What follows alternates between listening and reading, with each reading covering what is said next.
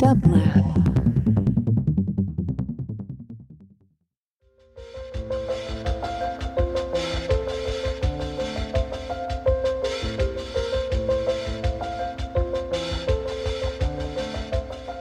Welcome to the Quarantine Tapes, a daily podcast from Onassis LA and Dublab. Hosted by Paul Holdengraber, this series chronicles shifting paradigms in the era of social distancing.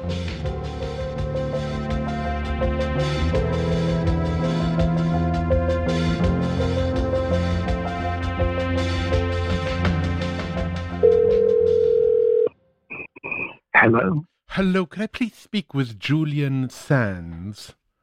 Yes, you are speaking to to uh, Julian Sands. Hello, Paul. Hello, thank you so much for taking my call and for being a part of these quarantine tapes. Um, how are you? Well, I, I love the quarantine tapes. I, I, I've listened to them every day since you began broadcasting. Oh, thank Mm, you. it- Well, thank you so much. fascinating. Well, thank you. It's very diverse and um, interesting and humbling. Uh, so thank you. Well, thank you so much. Humbling in what way? I'm curious about that. Well, uh, I that mean, for instance, today, well, hearing from Dr. Lamas uh, today, uh, being a little more on the front line of the fight against uh, C19, um, makes my sort of contemplative um, um, existence uh, uh, rather inert um, by compare. I think that, that- that's what I mean by how. you know I, I feel I feel the necessity really to gather a, a concert of voices and and having you on the show is very important to me and I'm very glad that you're part of it. You were talking about your contemplative uh, uh, moment now during these quarantine times, and in in a note uh, you wrote that uh, you in in in in some sense it brings to the foreground uh, what you call slow time, quietness, stillness, and breathing. And I'm I'm I'm curious how you you might be able to unpack these these terms. I'm I'm I'm always taken whenever I think about the word slowness. I always think about two quotations, as you probably noticed. I quote a lot, but there's one I very much love of Graham Greene where he says, There's a virtue in slowness which we have lost. And in some sense, Yes, I, I wouldn't disagree with Graham Greene. Which is which is the other quotation? The, uh, the other quotation is by Walter Benjamin, who said that man no longer works at what cannot be abbreviated. Ah, yes, well, I mean, uh, um, wise words from both. Uh, but I mean, in the 1990s, there was a very sort of popular movement, which I think began in North Italy, um, called the slow movement, uh, which was all about Slow the development of the slow food Yeah. supply and um, and uh, consumption. It was uh, uh, about, un- I think, un- unnecessary travel, um, and to a certain degree, promoted um, um, walking over public transport where where possible and practical.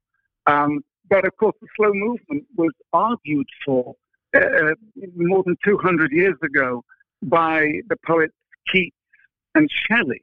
Um, they, they both were sort of alarmed by the onset of the Industrial Revolution in in England, um, and both of them saw that the importance of nature in people's lives, lives um, actively or reactively, uh, was was being eroded. Um, and and with you know with those very words, they they they talked about. Uh, I mean, famously in Keats' um, "Ode on a Grecian Urn," uh, he, he begins it: "Thou still unravished bride of quietness, thou foster child of silence and slow time." Slow time. I mean, it, it's something which he then goes on to say um, about this urn, uh, which he's ad- ad- addressing when old age shall this generation waste, thou shalt remain in midst of other worlds than ours, a friend to man, to whom thou sayest, Beauty is truth, truth, beauty. That is all ye know on earth, and all ye need to know. So, uh, so I think you know, slow time allows us to uh, absorb um, um, big nature, the aesthetics of the world around, the inner uh, rhythms of our own biological system in a way that is much um, um, involuntarily avoided because of the speed at which uh, so many of us live. The, the, the amount of activity we engage in which might be considered superfluous to the contemplative life. Um, now, me as an I'm, I'm, an actor, so periods of of um, being at home uh, are not um, uh, unusual. I'm prepared by the nature of my uh, vocation to to be at home and in, endure the the weeks or perhaps months of what I would call uh, fallow periods, where one isn't sort of inactive exactly, but one is just nurturing oneself for whatever the next project may be. Um, and, and, for me, that requires, for me personally, there's no rules about this. Um, a lot of walking. Uh, I'm a keen mountain climber, so the yeah, walking I, is often. I, I read about your, your passion for mountain climbing, and uh, yeah. and so so when you use the word nurture, uh, first of all, I'm I'm curious. The the Keats you quoted came from memory, I imagine. Yes, well, I but I, I but I cheat because over the last two or three years, I've been um, touring a, um, a, a, show uh, called Keats Shelley Ghosts and Lovers, uh, which began in Rome at the Keats Shelley House Museum when they published an anthology of uh, collected works and asked me to write the preface, uh, and which I agreed to. But after a conditional of waiting for me to really re-immerse myself in their work. I couldn't believe, Paul, how contemporary, how modern, how vigorous, how vital, how political, philosophical, and sexy uh, it all was. And it, it, it, and from my school days, I sort of I was much more interested in Ted Hughes or Harold Pinter, people with obvious contemporary muscle and, and uh, presence. Um, the romantic poet sort of passed, passed I, I, I, had a passing familiarity with. So, so being able to quote their work um, it's it's it's what I do in my show. Yeah, well, it's it's hardly cheating, right? It's, but but it's very humbling of you to say cheating. You you just what what you mean to say is that you know it by heart, but only recently, but still by heart. And I think I think there's a hmm. conne- there's a connection between uh, knowing things by heart and maybe the kind of peregrination of walking and taking time, uh, because you know there there I imagine that we, we could have a long discussion, which we can't have now. But I hope that when this quarantine ends, we will in fact be able to have it in person. I am. I know that the.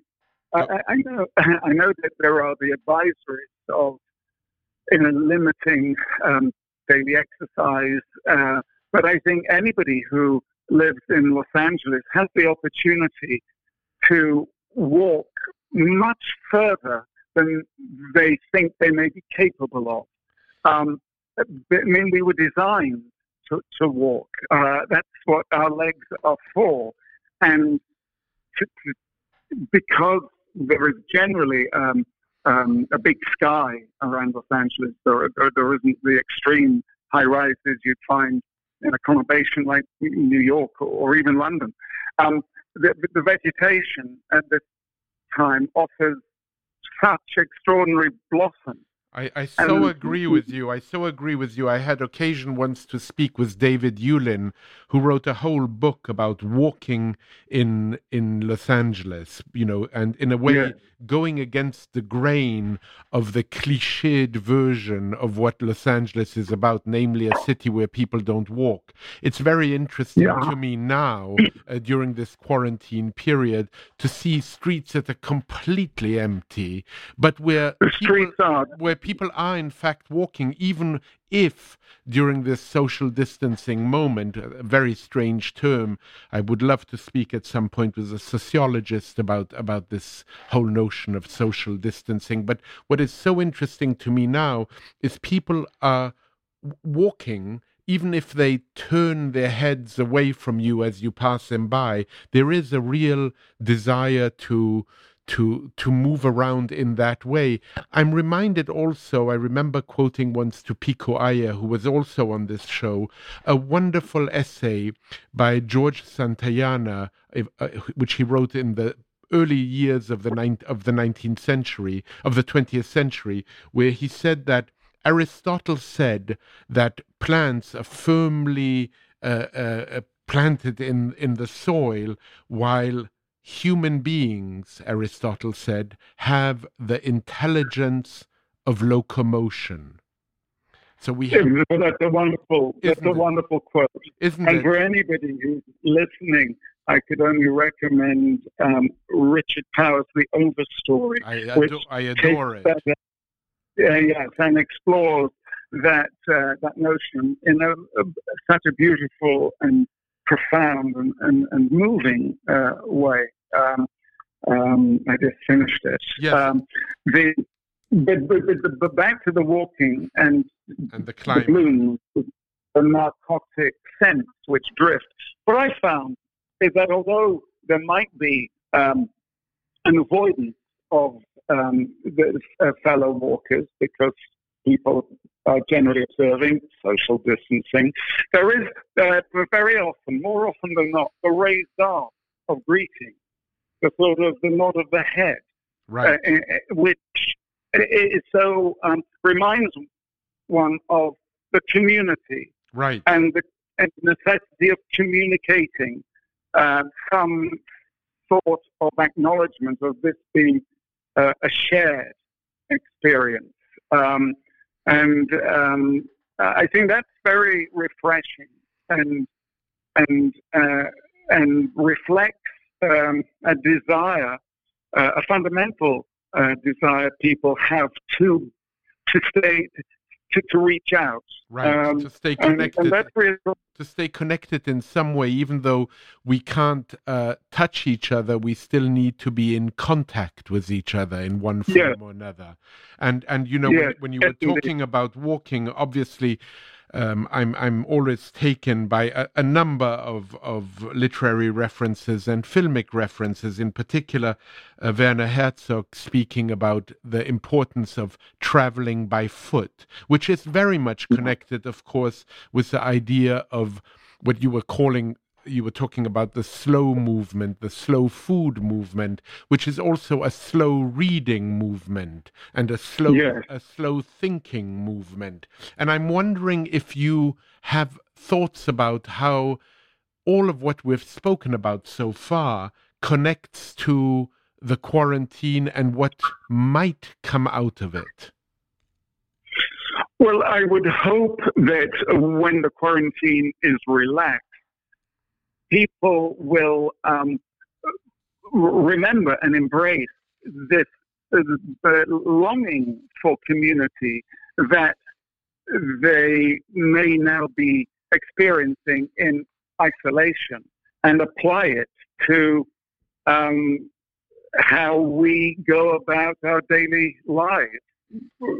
Remember to apply the and appreciate the um, the, um, the, the presence of others as enhancing our own experience, even if they are unknown to us or uh, to some degree different from us. Recently, you were part of a Monday evening concert. Um, John Cage was on the program, And I'm wondering, yeah. you know, I, I, had occasion also to be on a Monday evening concert, and Jonathan Hepfer ru- runs it so beautifully. And I'm just, I'm curious what that experience of that piece of music was for you. Well, for the listeners, should, uh, the, the, the, John Cage uh, piece um, required uh, me to read um, from newsprint of the day, while others, other five performers played radios, right? Um, seeming uh, at random stations, but very specifically prescribed in a in a score um, at volume, fade up, fade down, when to be silent.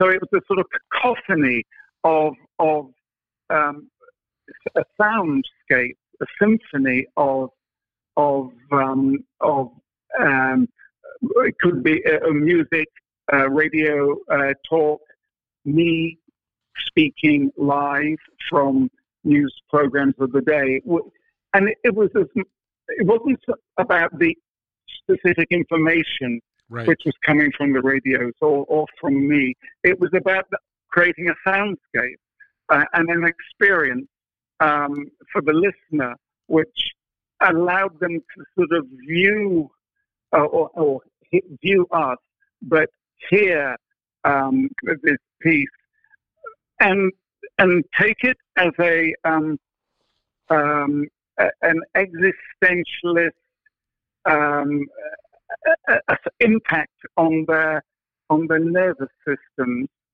devoid of content. This brings me to, I think, another love of yours, which is the love of radio. Well, yes, I, I, I like radio as a medium, um, and, and, I love performing for uh, radio, radio plays, sometimes reading uh, short stories for the radio, both the BBC and various NPR affiliates.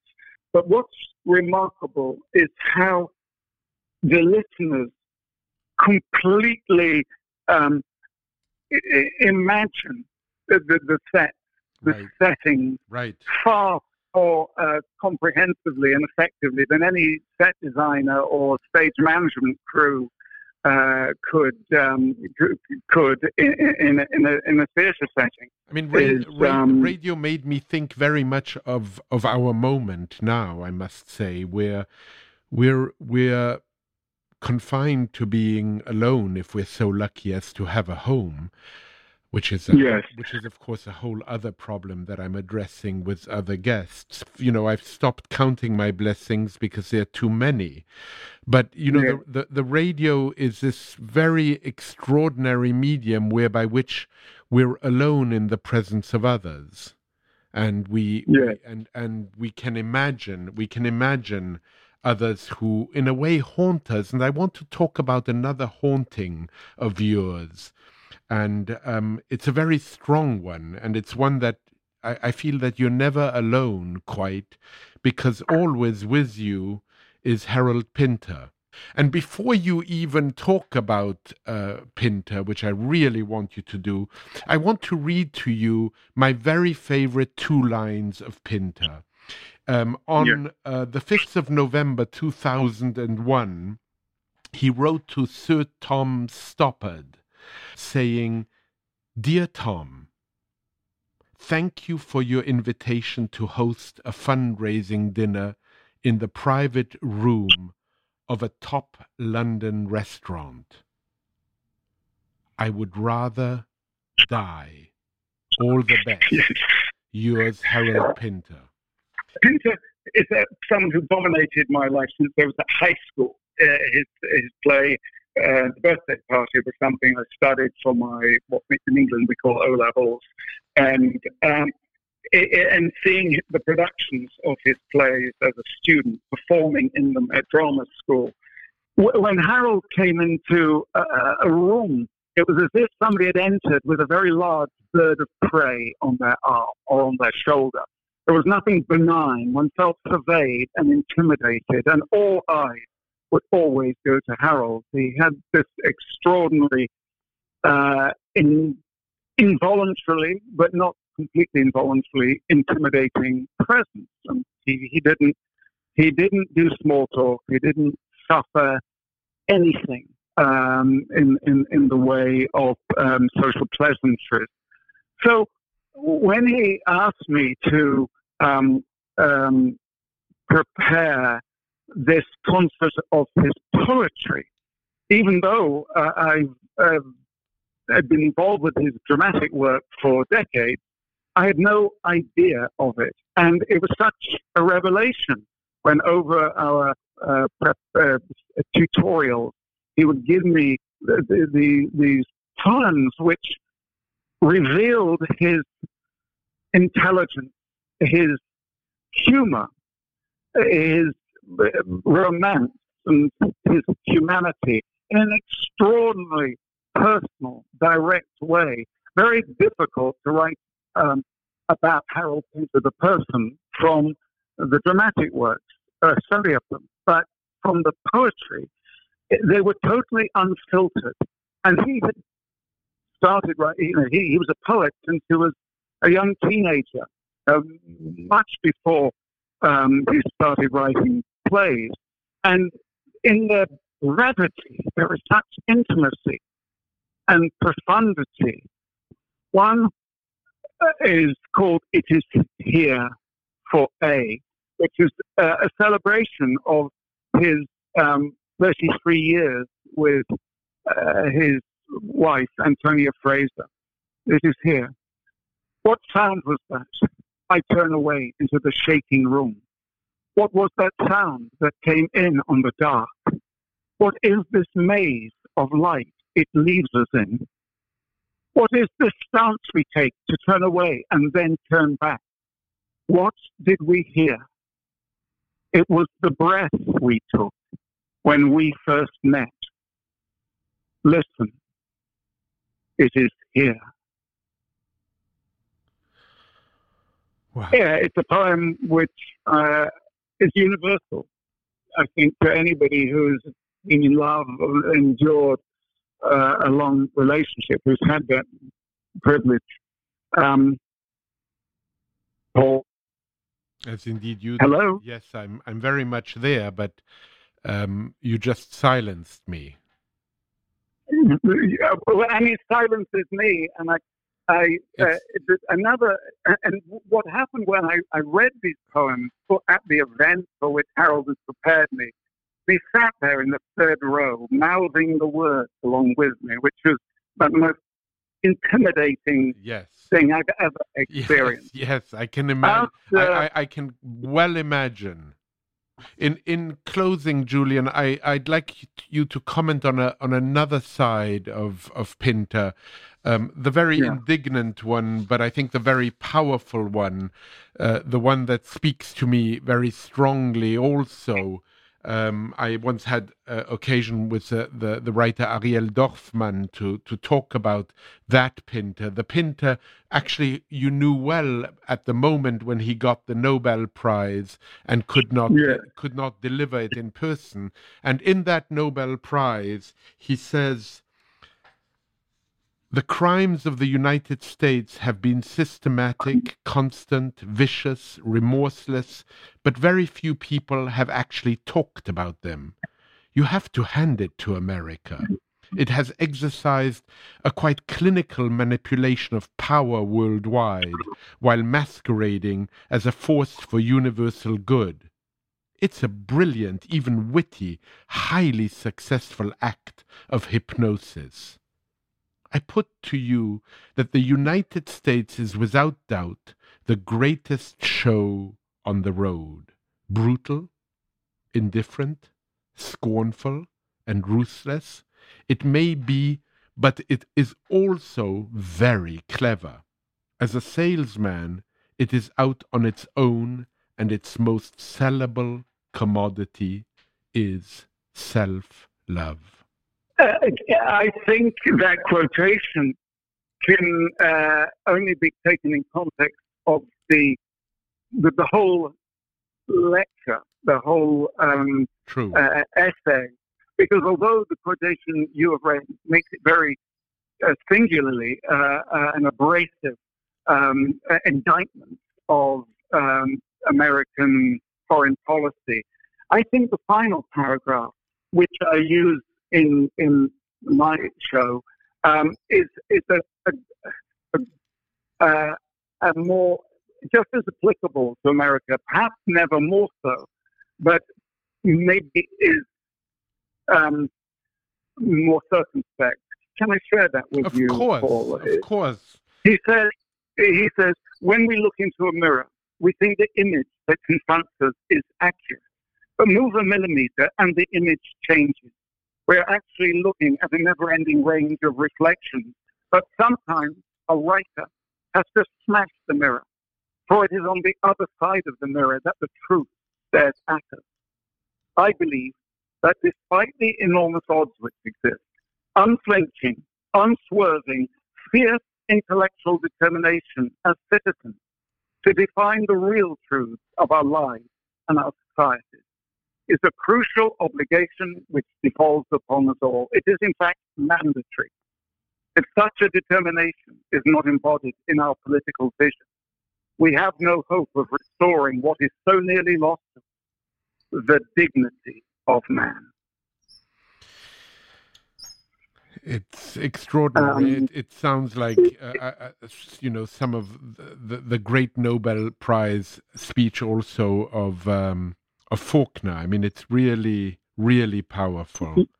And yes. and, and, and, if anybody was in any doubt about uh, Pinter's uh, deserving uh, of the Nobel Prize, they only have to read this um, the, the, whole speech yes. to stand the gravitas of, of his his penmanship and his and his word. I think um, you've, you've, given you've given our listeners something to to listen to uh, during their quarantine if they can. Um, Julian, it's been such a pleasure to speak to you, and I feel like we have much more to to talk about when we when we in fact meet in person. And i i also want to thank you for your support of of this idea of Dublab's idea of of of hosting these quarantine tapes. And and i very much look forward to to meeting you when such a moment should come. And maybe well i look forward to that paul and and it'll leave you uh, if i may with one very short further poem by harold because it addresses the, the, times we're living in and how we behave within these times and the consequences they have. In, um, uh, uh, uh, and when I read this poem uh, at, I think it was the Irish rapper, uh, a nuclear physicist stayed behind and told me in all his time at NASA, he had never seen in prose or heard in prose um, something which uh, so readily addressed Einstein's theory of relativity. Uh, the poem is called I Know the Place. I know the place. It is true. Everything we do corrects the space between death and me and you. A few words can do a lot. I believe so. I believe so, Paul. Julian. And it's my privilege to be the delivery system of the, the words of, of Pinter and, and Shelley and Keats and Wordsworth and uh, to be and continued. Richard To to to, to be, be continued. To, to be continued for sure. But for now, bye bye and stay well, stay safe, and um, I very much look forward. Fine to taking Paul, a long, my goodbye. Taking a long walk with you. Simply, I would enjoy that. One of my favorite walks, and perhaps you'd be interested in this, is to walk the whole of Sunset Boulevard from downtown at Cesar Chavez let's let's the Pacific let, us let's, let's do it and and think about Ed Ruscha. Yes, indeed. All the best to you. All right, Paul. Bye bye. Thank you for bye now. Bye bye. To support this show and Dublab's progressive programming, go to dublab.com slash support